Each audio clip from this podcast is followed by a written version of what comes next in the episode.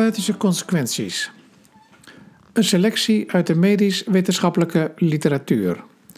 Tweemaal per maand bespreek ik een selectie uit de enorme hoeveelheid literatuur die dagelijks, wekelijks, maandelijks over ons uitgestrooid wordt. Ik ben Willem Blok, internist-infectioloog en ik focus mij dan ook op de algemene interne geneeskunde, wat dat ook mogen zijn, en de infectieziekten. En soms veroorloof ik mij een uitstapje. En telkens stel ik de vraag: verandert deze publicatie onze kijk op een klinisch probleem? Verandert dit de manier waarop we diagnostiek of therapie zouden moeten bedrijven? Met andere woorden, heeft dit therapeutische consequenties?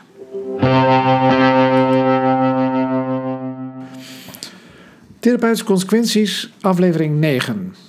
Het is vandaag 23 februari 2020. De wind buldert rond mijn huis. Waar gaan we het over hebben?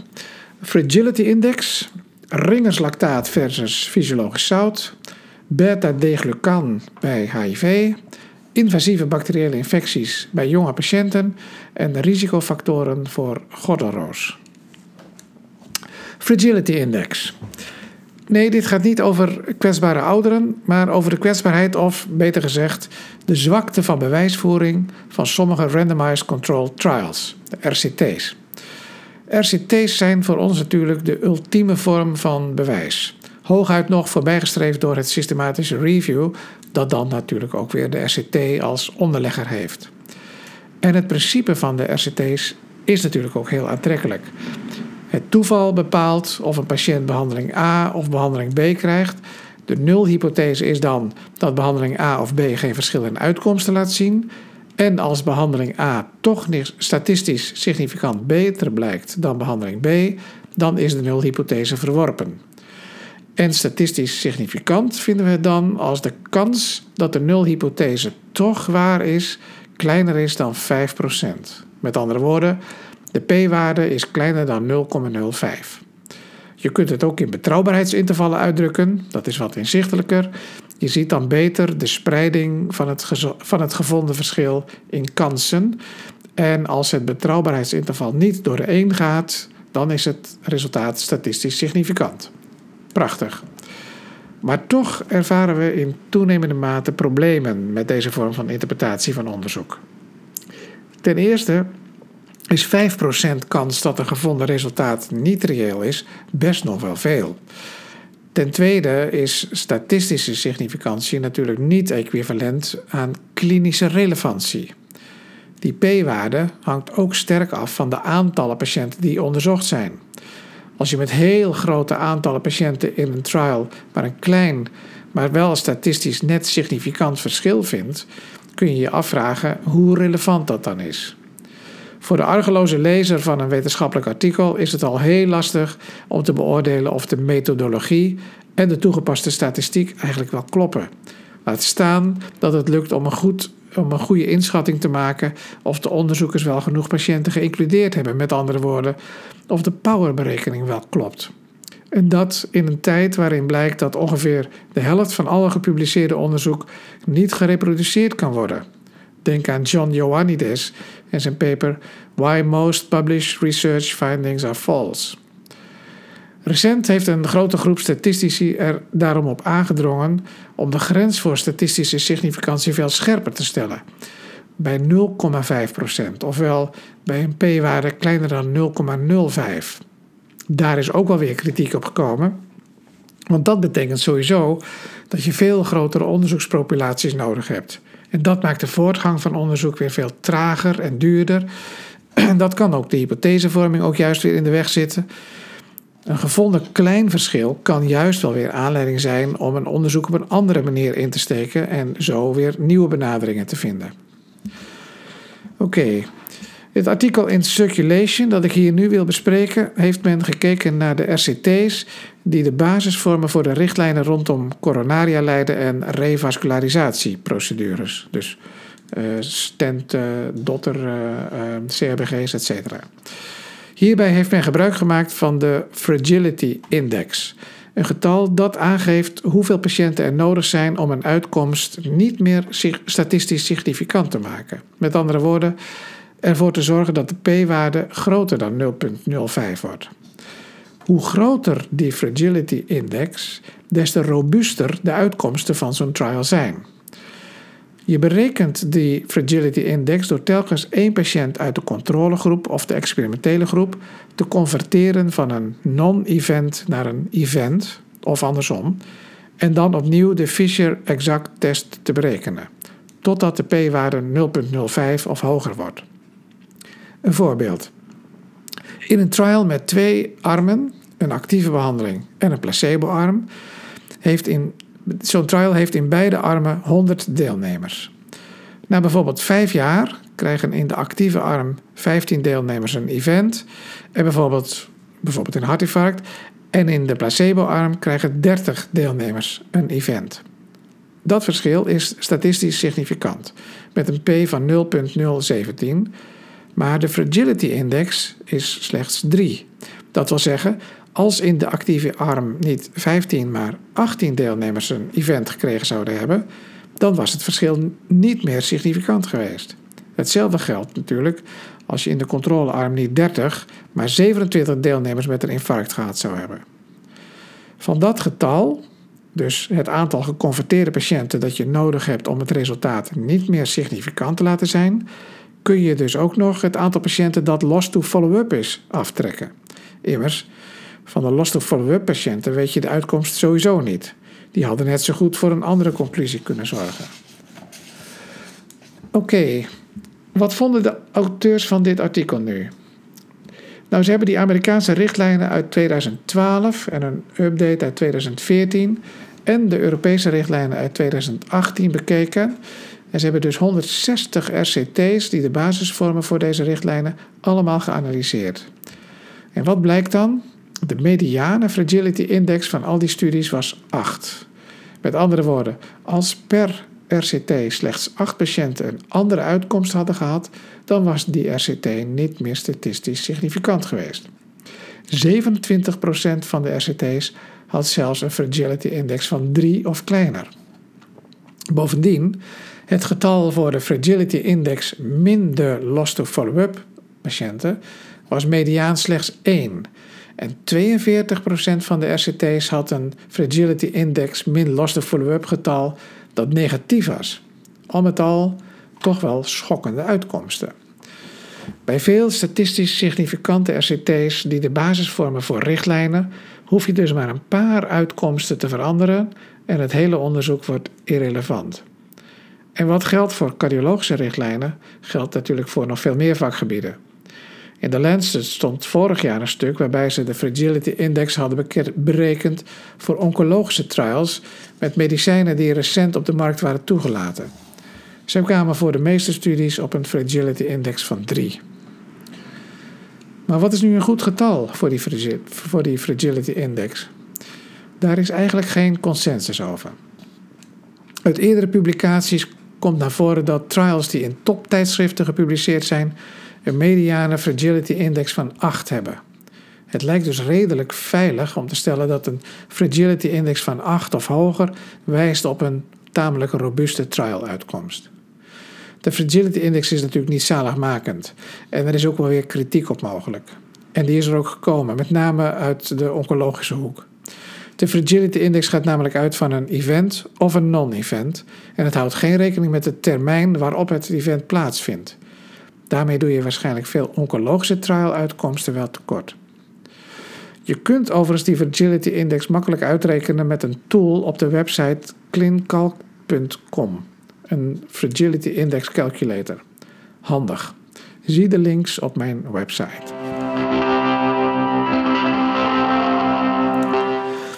Ringerslactaat versus uh, fysiologisch zout bij sepsis. Van de Fragility Index naar sepsis. Maar let op, de Fragility Index komt nog aan bod. Kun je patiënten met sepsis nu beter vullen met een zogenaamde gebalanceerde kristalloïde vloeistof, zoals ringerslactaat, of met fysiologisch zout, NaCl 0,9%? Dat is ook weer zo'n vraag die al vele jaren telkens weer terugkomt. En waar hard bewijs ontbreekt, daar is ruimte voor believers. En zeker binnen de intensive care geneeskunde zijn er veel believers in ringerslactaat.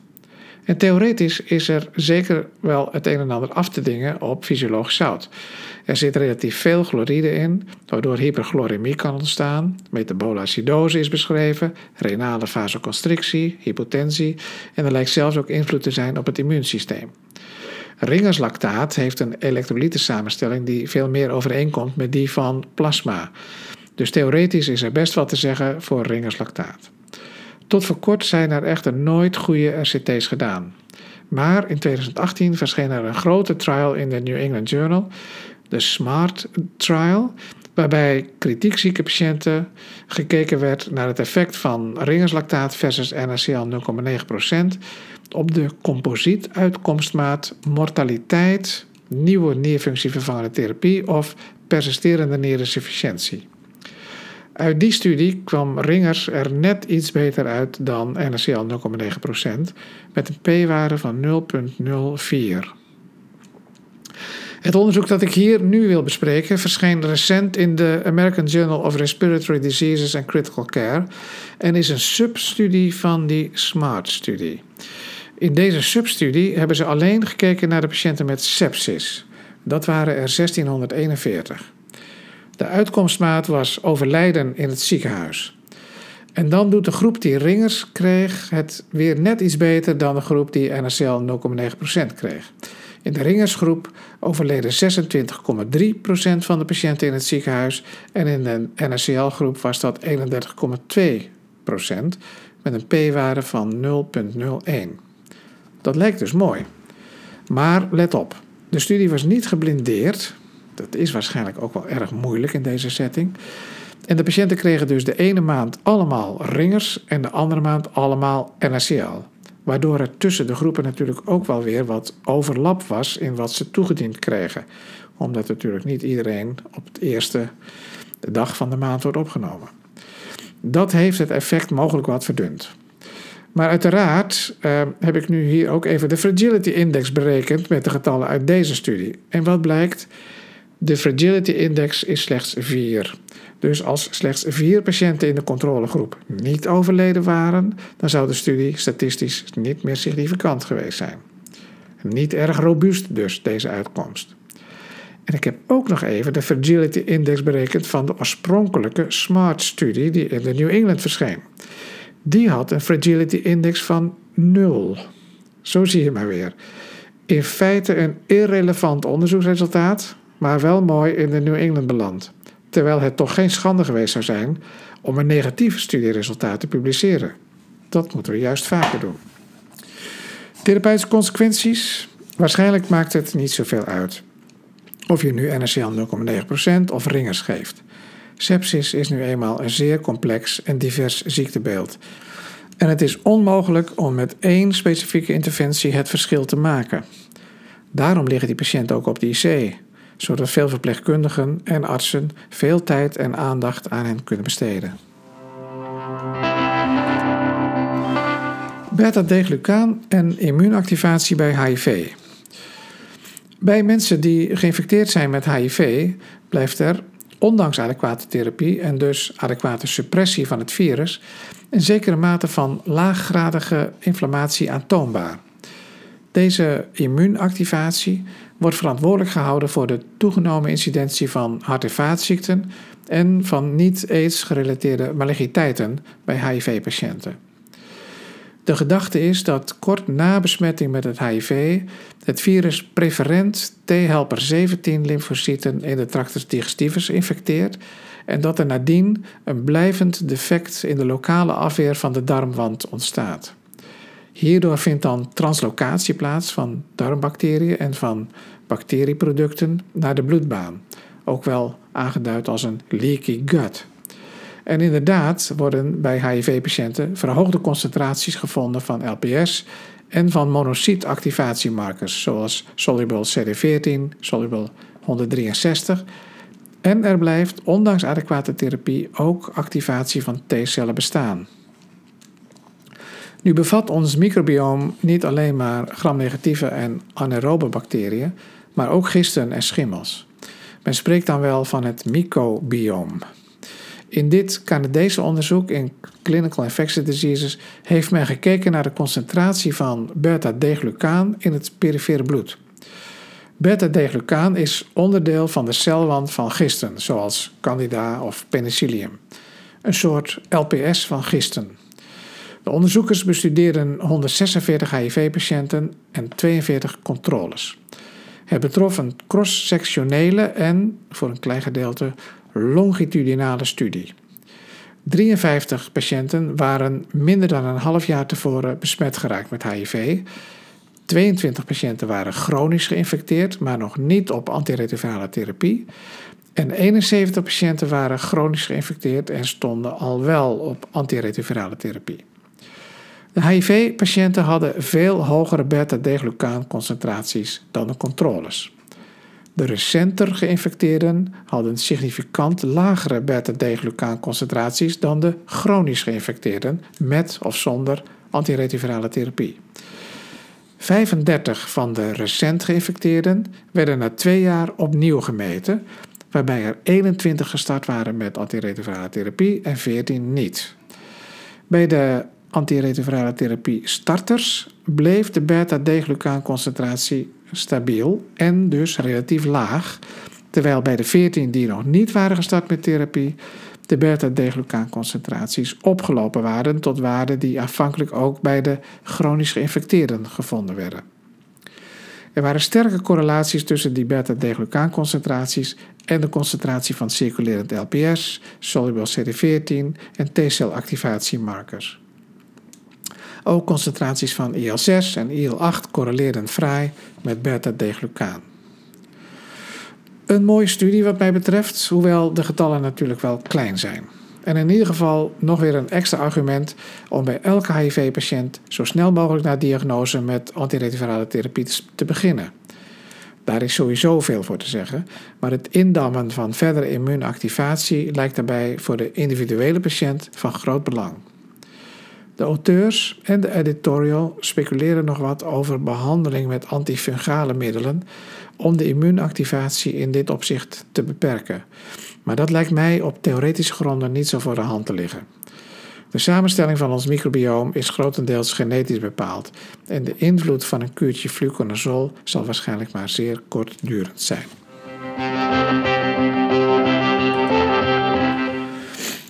Invasieve bacteriële infecties bij jonge patiënten. Een kort artikel in Clinical Infectious Diseases vanuit het Edinburgh ziekenhuis, het universiteitsziekenhuis van Cambridge. Gebruikmakend van het EPIC-epidee hebben ze daar alle volwassen patiënten jonger dan 40 jaar retrospectief bekeken. Het ging daarbij om overigens gezonde jonge mensen met een eerste episode van een invasieve infectie met pneumokokken, Streptococcus pyogenes, Haemophilus influenzae of uh, meningokokken. Uiteindelijk traceren ze dan 44 patiënten die zo'n infectie doormaakten. Invasief wordt hierbij gedefinieerd als een positieve kweek van een in principe steriel materiaal, zoals bloed, licor of pluirenvocht. De mediane follow-up duur was 1,9 jaar en in die periode overleden 7% van deze patiënten. Dat is toch een behoorlijk hoog percentage bij deze relatief jonge groep. Bij een teleurstellend laag percentage van deze patiënten werd verder onderzoek gedaan naar een primaire immuundeficiëntie. Volgens de richtlijnen van de European Society of Immune Deficiency zou dat moeten gebeuren bij iedereen die twee of meer bacteriële infecties doormaakt. De workup moet dan bestaan uit het meten van immunoglobulinen, complement, lymfocytentypering, alsmede de respons op een pneumokokkenvaccinatie. De auteurs benadrukken dat een primaire immuundeficiëntie ten onrechte gezien wordt als een aandoening die zich uitsluitend op kinderleeftijd openbaart. Dat is niet zo. Slechts 30% van de primaire immuundeficiënties wordt op kinderleeftijd vastgesteld. Met andere woorden, de meerderheid vind je pas op volwassen leeftijd.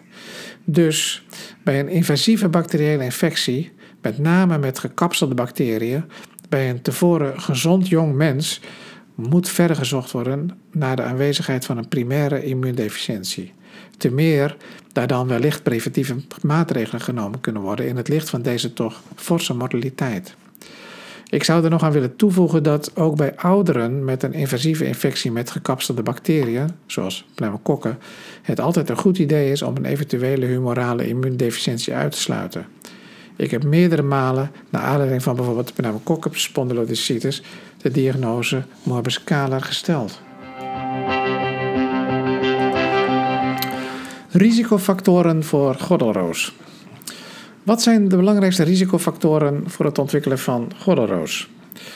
In Open Forum of Infectious Diseases, wat ik overigens een prettig online tijdschrift vind, een soort meta-analyse van meta-analyses.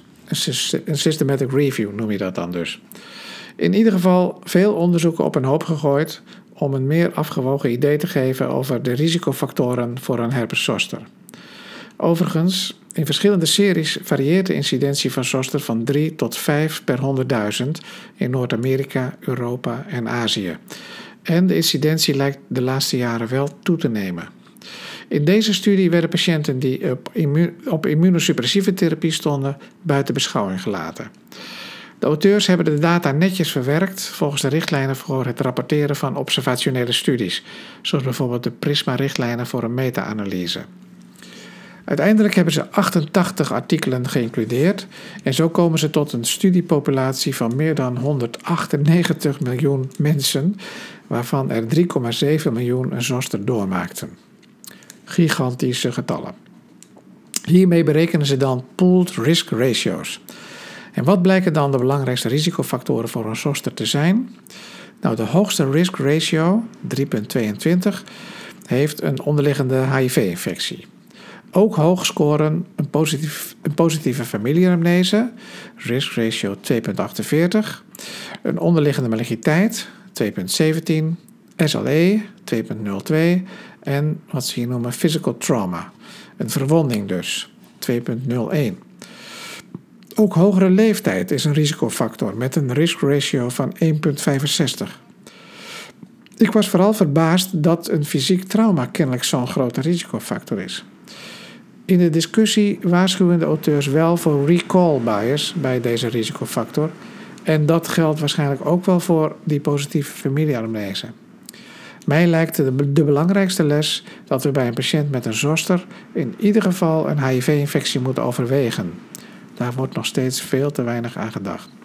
En ook de mogelijkheid moeten overwegen dat er een onderliggende maligniteit of bijvoorbeeld een SLE in het spel kan zijn. Dit was een eh, kleine greep uit de literatuur. Voor referenties ga naar www.therapeutischeconsequenties.nl